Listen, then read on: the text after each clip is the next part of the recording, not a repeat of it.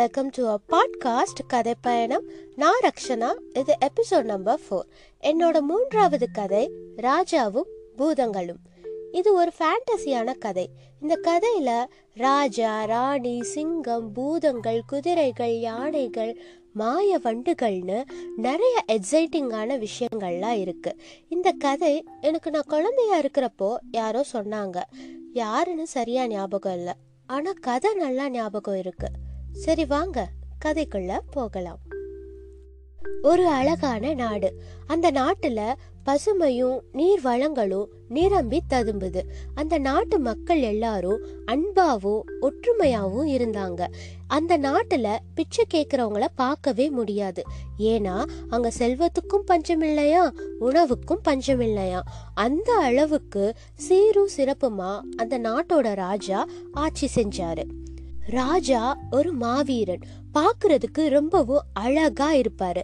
ஹேண்ட்ஸமா இருப்பாரு. அவரை சுத்தி ஒரு தேஜஸ நம்மளால உணர முடியும். அவருக்கு புஜ பலமும் கம்பீரமும் ரொம்பவும் அதிகமா இருந்துச்சு. அந்த நாட்டோட ராணி பாக்குறதுக்கு ரொம்பவும் அழகா இருப்பாங்களாம். தேவலோகத்துல இருக்கிற ரம்பை ஊர்வசி மேனகைய காட்டிலும் பேரழகா இருப்பாங்களாம். அழகு மட்டுமா? குணத்திலையும் பூமாதேவி மாதிரி நாட்டு மக்கள் மேல அவ்வளவு அன்பாவும் பாசமாவும் இருப்பாங்களாம். மக்கள் ஒவ்வொருத்தரும் தன்னோட வீட்டு மகளாவே மகாராணிய நினைச்சாங்களாம். அந்த நாட்டு ராஜாவுக்கு வேட்டைக்கு போறது ரொம்ப பிடிக்கும். அவர் அடிக்கடி வேட்டைக்கு போவாரு.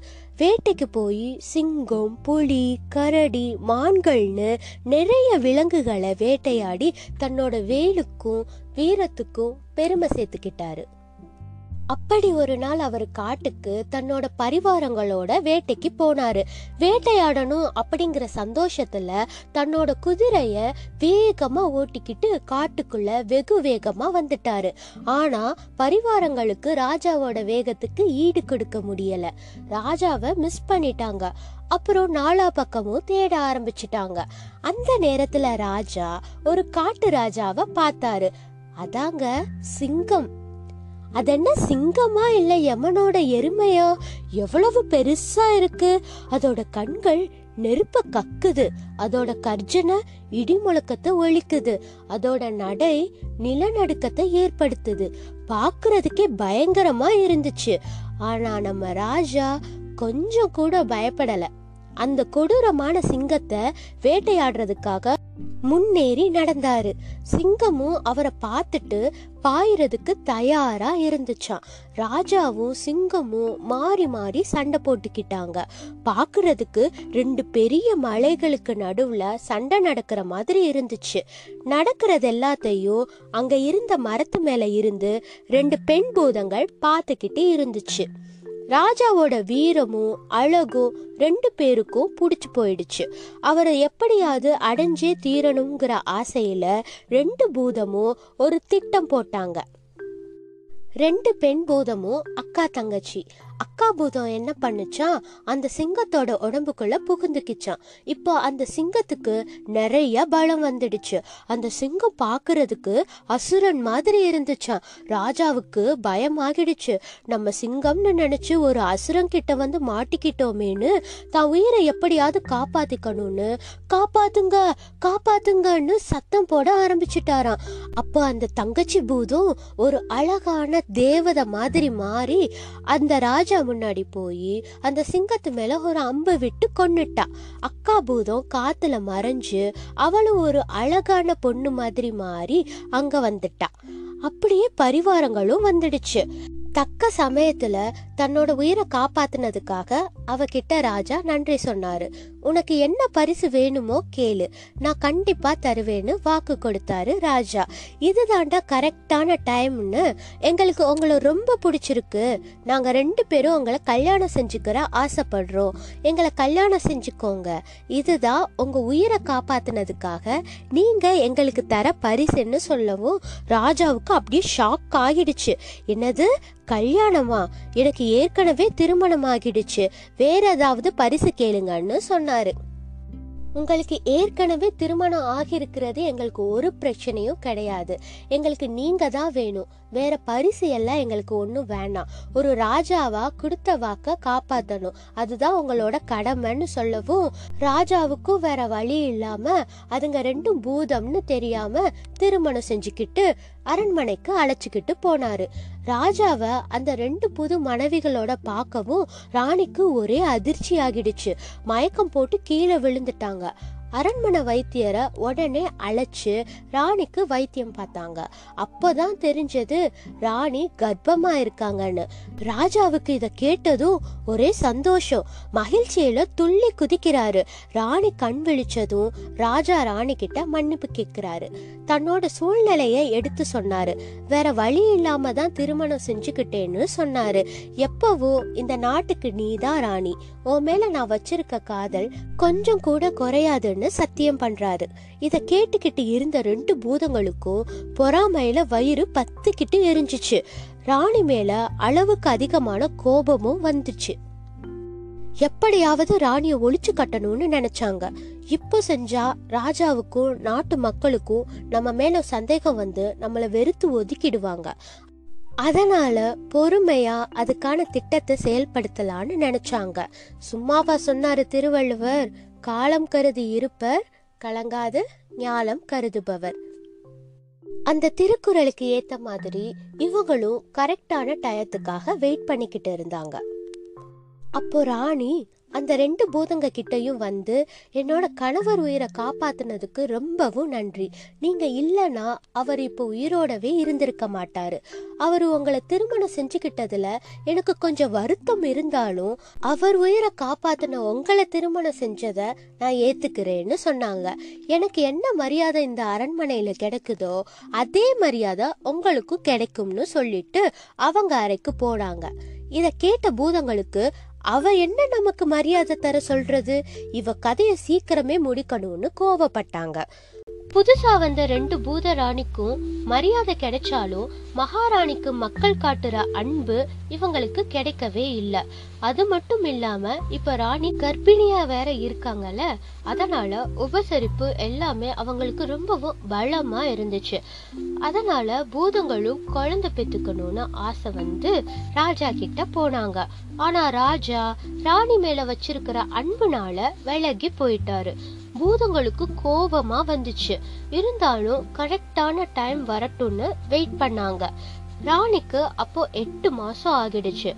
ராஜா மக்கள் அரண்மனையில இருக்கிறவங்க எல்லாரும் நல்லா கவனிச்சுக்கிட்டாங்க. அந்த பூதங்களும் அவங்க மேல சந்தேகம் வரக்கூடாதுன்னு அக்கா அக்கான்னு அன்பையும் கவனிப்பையும் அதிகமா காட்டுனாங்க. எல்லாரும் பூதராணிகளை நல்லவங்கன்னு முழுசா நம்பிட்டாங்க. அதுதான் கரெக்டான சமயம்னு ரெண்டு பூதமும் ராணிக்கு எதிரான திட்டத்தை செயல்படுத்தினாங்க.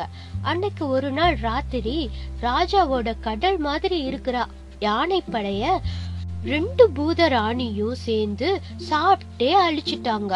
மொத்தம் ரெண்டாயிரம் யானைகள் ஒவ்வொரு யானையும் இந்திரனோட ஐராவதம் மாதிரி அழகாவும் பெருசாவும் இருக்குமா. அந்த எல்லாத்தையும் அத எல்லாத்தையும் ஒரே ராத்திரியில பூதங்க ரெண்டும் சாப்பிட்டுடுச்சுங்க. விடிய காலையில யானைப்படை தளபதி ராஜா கிட்ட யானைகள் பத்தின செய்திய சொன்னதும் பேரதிர்ச்சி ஆகிட்டாரு. ஒரே ராத்திரியில ரெண்டாயிரம் யானைகளை கொண்ட இந்த கொடூர வேலைய யார் பார்த்தது? நம்ம நாட்டுக்குள்ள ஏதாவது ராட்சசன் வந்துட்டானோ? இல்லனா ஏதாவது தீய சக்தி வந்துருச்சோன்னு ரொம்பவும் குழப்பத்திலையும் பயத்திலையும் இருந்தாரு ராஜா. இந்த செய்திய தெரிஞ்சுக்கிட்ட மக்கள் எல்லாரும் ரொம்பவும் பயந்துட்டாங்க. யாரும் வீட்டை விட்டு வெளியில வரல. மறுநாள் ராத்திரி அதே மாதிரி அந்த ரெண்டு பூத ராணிகளும் குதிரை படைய போய் அழிச்சிட்டாங்க. நாலாயிரம் புறவிகள் ஒவ்வொன்றும் அரபி நாட்டு குதிரைகள் மாதிரி வலிமையோட இருக்குமா? குதிரைப்படை தளபதி காலையில ராஜா கிட்ட சொல்லவும் ரொம்பவும் மன உடைஞ்சிட்டாரு ராஜா.